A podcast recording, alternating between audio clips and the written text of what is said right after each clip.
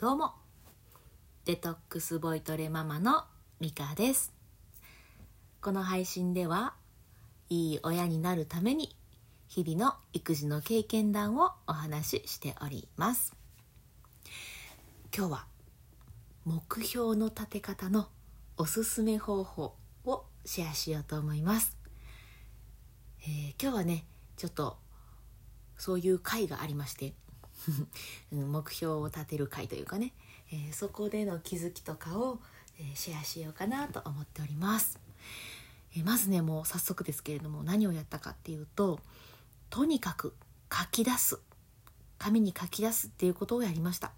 まあね、字書くのが苦手って方はパソコンとかでバーって書き出してもいいと思うんですけど、まあ、とにかく書き出すことで頭の中のものを外に出して目で見ることができるので考えてるだけじゃなくってねいろんなことがわかるんですよね。これめちゃくちゃ良かったですとにかく書き出す。でもう一つはその書き出したものをねやりたい項目とか、まあ、種類ごとにまとめていったんですね。こうフォルダ分けしていくようなイメージかな。うん、でフォルダ分けもするんだけれども重なる部分もあるよねみたいなそういういろんなね発見がありましたちょっと詳しくうん言葉だけで説明するのが難しいんですけれども、まあ、何しかこの書き出すことで、えー、まとめて考えるとかね、えーと、あこれとこれが、えー、重なってるんだなとか、うん、そういうのが見えるので。うん、書き出す書き出してまとめるこれとっても良かったです。今回はやってないんですけど私が個人的にあこれやるといいなと思ったことで、えー、目標だけじゃなくて現状今何してるとかそういうこと今の現状はどうでしょうっていうのを同じように書いていくことであのやめるべきもの、を見つけられるんじゃないかなと思います。目標の中のやりたいことをやるために、えー、1日24時間を50時間に増やすなんてできないので やっぱりやめないといけないことが出てきますよね。で現状でやりたいこととか、うん、まあこれってやってて意味あるのかなみたいなものそれに時間を割いていないかっていう確認、うんまあ、やりたいけど未来につながるかどうかって言われたらうんみたいなものあると思うんですけどそういうのをやめていくっていうのがしやすいんじゃないかなと思いました。なので、ま、今日やった部分と私が勝手に思っているっていう部分の視野になるんですけれどもまず書き出す。書き出してまとめる。これがまず一つですね。でもう一個は現状。これも書いてまとめる。これをして最後にやめるものが何かっていうのを決めて、まあ、やめるをするってことですね。うん、こういうのをしていくと、えー、まあ、今年の目標とかじゃなくてもいいと思いますけど、まあ、3ヶ月後の目標でもいいですし、あのー、自分がこれぐらい先にこれを叶えたいぞっていう目標に向けて進みやすくなるんじゃないかななんて思いました。でまあこれって聞いただけだったらふーんって思うと思うんですけど実際やろうと思うとなかなか難しくないですか？いや私は難しかったんですよ。でこれあの今回やってみて思ったんですけど制限があると結構いいなと思いました。で今回で言うと誰かとやるっていうことで、まあ、行動を制限されますよね。もうやるって決めてみんな集まってやってるからここで急にあのえちょっとあのご飯作りますとかないじゃないですか。一緒にやりましょうって集まってるからやれるので誰かとやるっていうその制限があるといいなっていうのとあとはね時間。時間も制限があるといいですね。今日はねそういうふうにやってあのなんていうかね、うん、誘導してくださったんですけど例えば3分全部書きましょう。3分でこれだけ書きましょうとか5分でこれだけ書いて1分休憩しましょうとかそういう感じで何分で書く。何分でまとめるっていう風にあにちょっとずつ短い時間3分5分うんなんだ1分10分まあ10分はなかったかな。とかそういう感じで時間の制限があることでもうわっとやれるんですよね。1分しかないからとりあえず全部書こうっていう感じで絞り出せるというかそういう感じで制限っていうのは、うん、うまく使えると、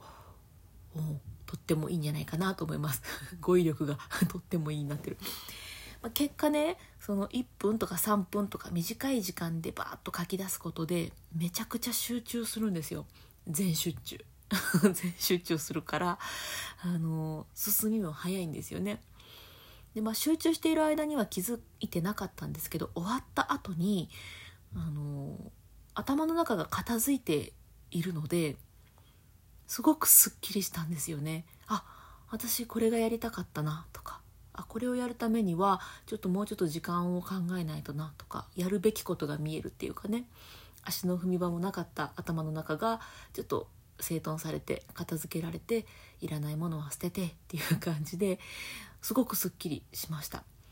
うん。普通にやるだけでも、まあ、すっきりはすると思うんですけどその全集中のおかげで、まあ、ちょっとした疲労感頭の、うん、頭を使った疲労感もあるので何て言うんでしょうね。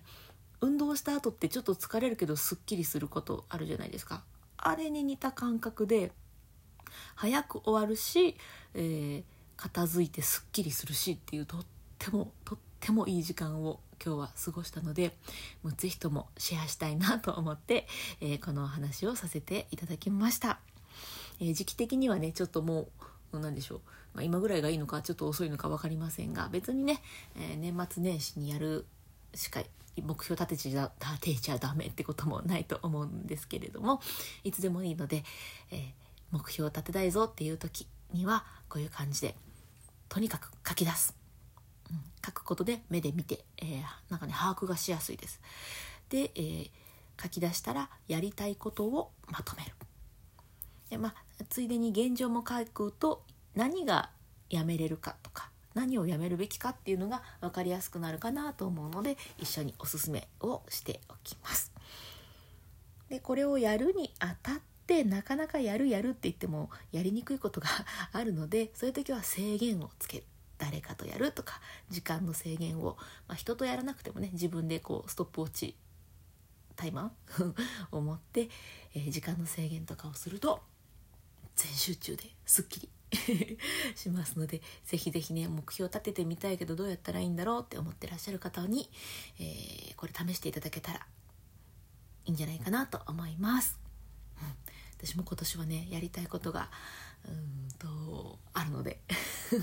いくつかあるのでそれを叶えるべく。まずはねちょっとやめないといろいろやめていかないと時間が足りないので、え 頑張っていこうと思います。まだできてないその現状を書いてね何がやめれるか今やってる余分なことは何か、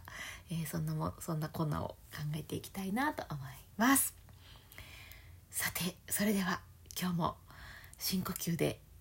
リラックスデトックスしていこうと思います。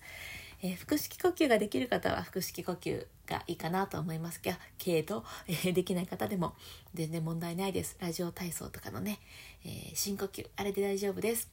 えポイントは背筋を伸ばすことです。背筋を伸ばすことで、え自律神経がとってもねいい具合に作用しやすいので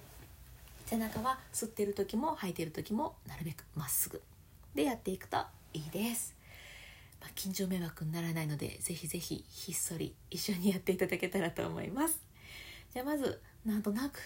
残ってる体の中の空気これを吐いていきましょう。じゃあ吸います。いっぱい吸って深く吸います。吐きます。体の中頭の中のいらないものも吐き出しちゃう感じで。き切ったら新しい空気を吸います。体の中にきれいな空気を取り入れちゃう。吐きます。デトックス。リラックス。吸って。気持ちいい空気を吸うといいですね。あ笑いながら吸うといい空気入ってきます。吐きます。背筋まっすぐして笑いながら吸う、うん、吐きます。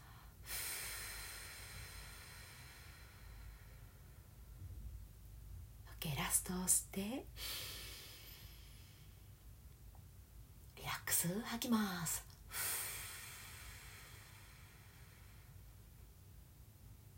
ふったいうことで。あこれもすっきりしますよね。深呼吸何回かするだけでもすっきりするのでイライラっとした時とかにぜひ あの使ってもらえたらいいなと思います。これ緊張を緩和するのにもとってもいいのであでもこんな話しだしたら長くなっちゃう。やめとこう。はいぜひぜひ呼吸を生活に取り込んでもらえたら嬉しいなと思っております。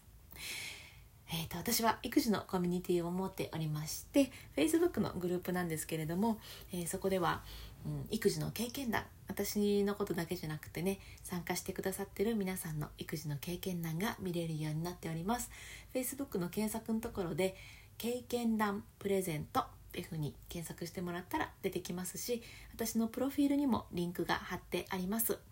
でこれは無料ですし出入り自由入ってみてえって思ったら出てもらっても大丈夫なのでぜひぜひねちらっと覗きに来ていただいてお仲間になっていただけたら嬉しいなと思っております。はい。そんなこんなで今日はね子どもの育児ではなくって自分を育てる育児ということで目標の立て方のおすすめ方法をシェアさせていただきました。ちょっともうちょっとこの辺詳しく聞かせてとかいうのがあったらね是非コメントで教えていただけたらと思います。あとこれ以外にも私はこんな風に目標立てましたっていうことがあったらね是非、えー、コメント欄で教えていただけたらと思います。じゃあ最後まで聞いてくださってありがとうございました。それではまた。